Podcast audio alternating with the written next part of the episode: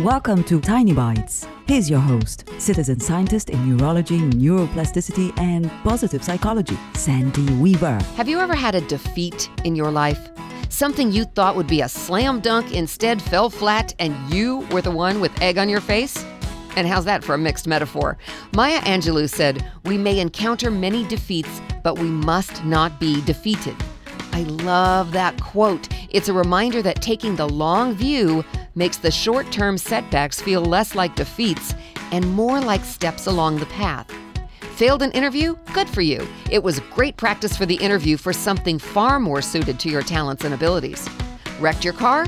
Good for you. Now you know how to navigate the insurance process, and now you realize that cars are just paint and metal, or maybe plastic, and can be put back together.